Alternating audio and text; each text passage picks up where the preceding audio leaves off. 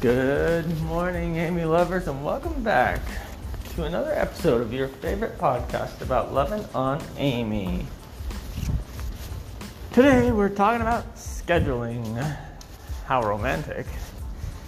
Um, sometimes when one person works during the day and the other person works during the night, you don't get to hang out as much. And sometimes when one person isn't even working at all and the other person works at night, you still don't get to hang out as much.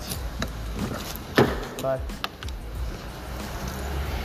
sometimes you can hang out unless the person who works at night is getting home super late. And it really is lame.